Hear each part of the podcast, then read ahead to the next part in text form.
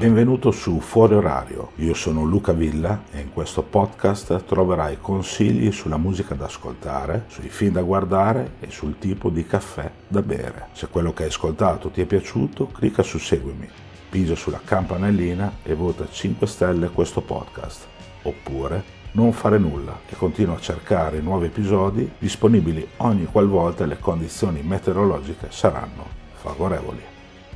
Testo e voce di Luca Villa, musiche di Alessandro Masao.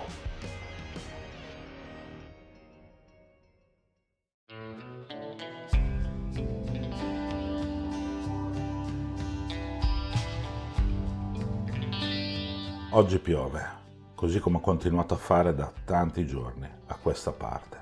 La mia regione è in ginocchio per questa maledetta alluvione che ha costretto ad evacuare migliaia di persone dalle loro case che ha fatto perdere a tanti tutto quello che avevano, per non parlare di chi ha perso la vita.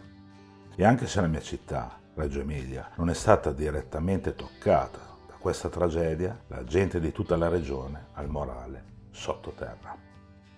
Non sono mai stato un tifoso di calcio, figuriamoci dei confini geografici. Fosse successo in Toscana oppure in Piemonte o in Campania, il morale sarebbe stato comunque sottoterra. Non voglio però fare il moralista, non voglio fare quello che hanno fatto, o meglio, scrivere quello che hanno scritto in tanti, senza essere parte attiva di tutto il carrozzone che il 18 maggio ha fatto esibire Bruce Springsteen a Ferrara. Ovvero quelli che criticano senza sapere le cose, solo per il gusto di prendersela con qualcuno. Gente pronta a criticare sempre e comunque ogni cosa. No, io voglio raccontare la mia storia, il mio viscerale bisogno di continuare ad avere degli eroi che anche se non conosci, che non conoscerai mai, ti servono per tenere dritto il volante quando stai guidando e la strada della vita ti porta su strade così dissestate che a volte fai fatica a tenere dritto quel fottuto volante. Sono un prigioniero del rock and roll da una trentina di anni o giù di lì e molti dei miei eroi, non solo musicali, con il tempo mi hanno deluso oppure mi hanno ferito. Tutto questo non è successo con i pochi, pochissimi che mi sono rimasti. Eddie Vedder, Tom Waits e Bruce Springsteen.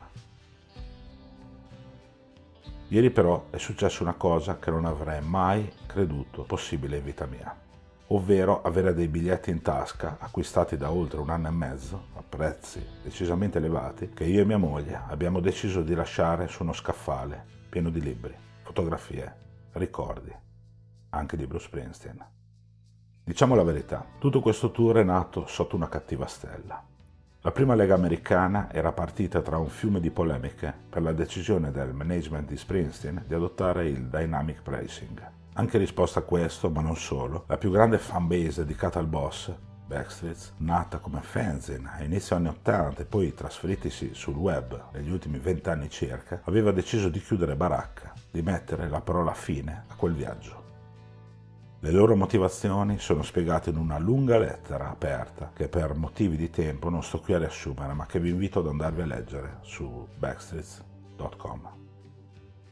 Intervistato su quelle polemiche, Bruce ha dichiarato a Rolling Stone che se per anni lui e il suo manager hanno osservato cosa facevano gli altri artisti per poi decidere di tenere sempre un po' più bassi i prezzi dei biglietti dei suoi concerti, a questo giro avevano deciso di fare come tutti gli altri legittimo da parte sua, anche se mentre la scelta di adottare il prezzo dinamico sui biglietti rimane più opinabile, ma comunque. Non appena si è concluso il suo primo concerto, anzi il suo secondo concerto americano, è saltata fuori un'altra cosa piuttosto destabilizzante per chi segue questo artista da una vita. Le setlist erano praticamente identiche. Ma come? Bruce, tutte le volte che ti ho visto c'è sempre stata quella canzone, spesso anche più di una, che col tempo restava come ricordo unico e indelebile di quel preciso concerto. Come non ricordare quella For You suonata a Bologna nel 2002, oppure The Promise al piano dieci anni dopo a San Siro? Ricordate com'era bello il giorno dopo di un concerto di Springsteen svegliarsi e scoprire cosa aveva suonato la sera prima? Una setlist sempre diversa dal concerto precedente e da quello successivo quanto era bella l'imprevedibilità che lo rendeva così unico e diverso da tutti gli altri. Incassato anche questo colpo e dopo aver letto le deliranti dichiarazioni del manager John Landau su come tutto sommato sia ragionevole pagare 200 dollari per uno come Springsteen, tutto dipende dal conto che ha in banca, caro John, è intervenuto pure Steve Van Zandt a peggiorare la situazione. Prima ha mandato direttamente a fanculo i fan che si lamentavano, salvo poi aggiustare il tiro e dire che dietro quella scaletta identica ogni sera c'era una storia da raccontare, una precisa scelta narrativa di Bruce. Gli amici persi, il tempo che passa, tutti i temi presenti in Letter to You. Per poi concludere scherzando che se tutti gli altri fanno così e non cambiano mai scaletta, perché noi dovremmo continuare a farlo? Se tutti gli altri fanno una cosa e si decide consapevolmente di seguire la stessa strada, si diventa come tutti gli altri. Ma Bruce Springsteen, come Eddie Vedder o Tom Waits, non è mai stato come tutti gli altri, perlomeno per me. Ricordate la storia degli eroi di prima, no? Il 18 maggio fortunatamente in Emilia non ha piovuto. Questo ha fatto sì che nessuno fosse in pericolo per il concerto che Bruce ha suonato a Ferrara.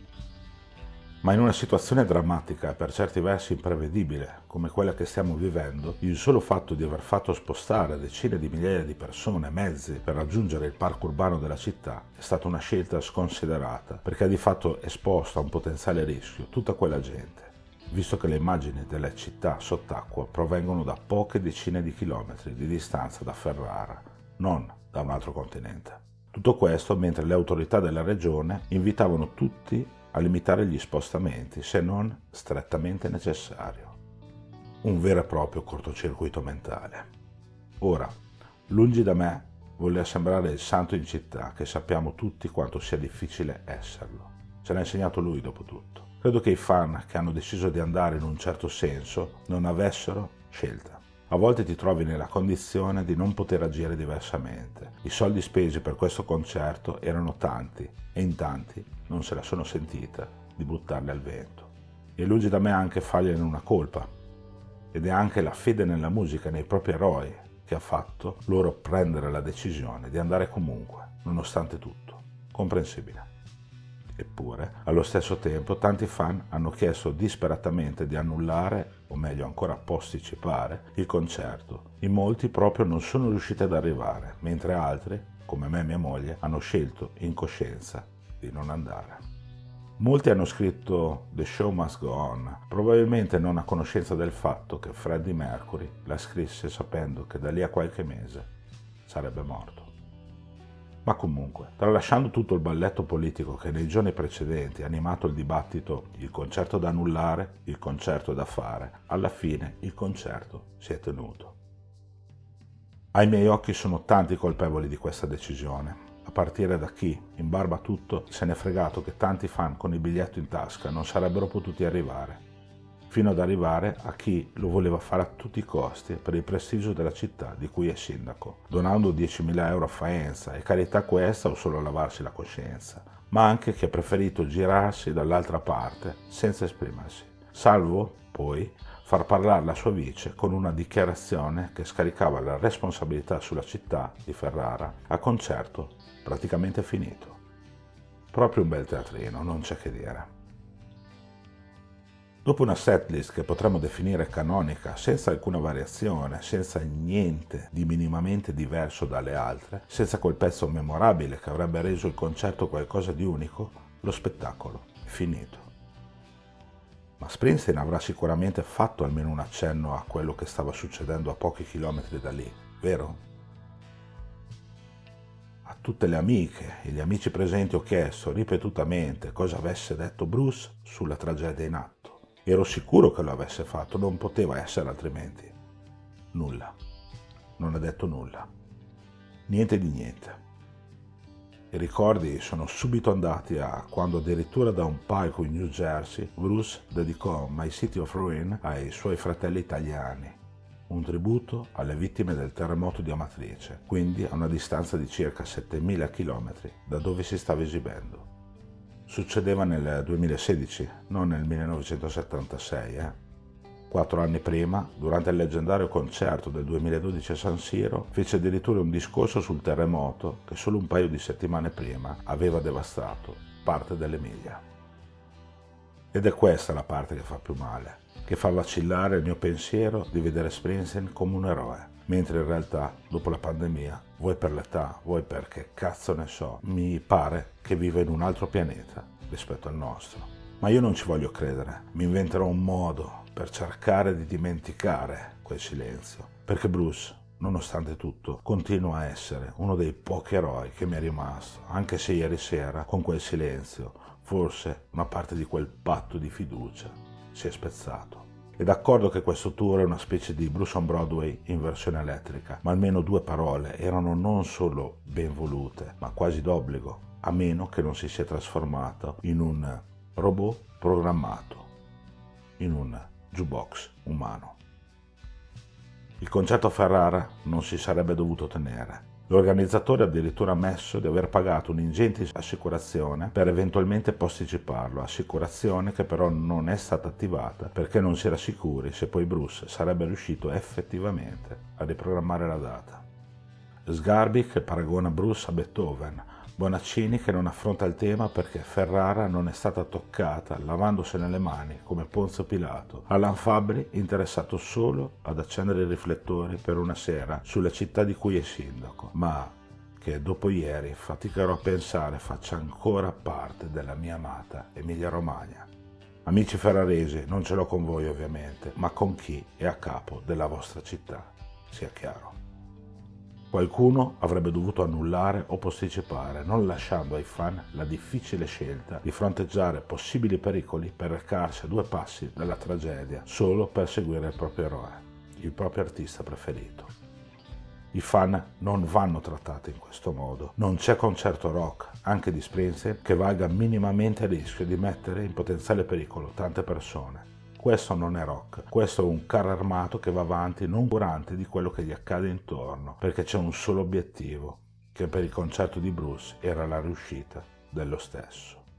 E chi se ne frega di che non è riuscito ad arrivare perché la viabilità era un disastro, a chi ha scelto di non voler far parte di questa serata memorabile, per citare Claudio Trotta, perché non c'era proprio niente da festeggiare, o di chi magari aveva un biglietto per quel concerto messo in un mobile, mobile che non esiste più perché la sua casa è sommersa dall'acqua. Questa ferita aperta continuerà a sanguinare a lungo. Mai avrei pensato che uno dei miei pochi eroi rimasti arrivasse vicino al luogo del delitto esibendosi indifferente nel suo show, che ieri sera non era a Broadway, ma a Ferrara. Si guarirà anche da queste ferite e forse il legame si rinsalderà nuovamente ma per il momento provo solo tristezza nel vedere una persona che considero un eroe sempre più lontano da me. E scusate se ho parlato anche troppo. Dentro mi sentivo come se stessi trascinando le anime spezzate di tutti quelli che avevano perso. Quando la promessa è spezzata, continua a vivere, ma ti occorre qualcosa che ti venga dall'anima come quando viene detta la verità e non fa alcuna differenza, ma qualcosa nel tuo cuore si raffredda. Ho seguito quel sogno per tutto il sud-ovest e nei vicoli ciechi che finiscono in bar da due soldi e quando la promessa fu spezzata ero lontano da casa. Dormivo nel sedile posteriore di una macchina presa in prestito.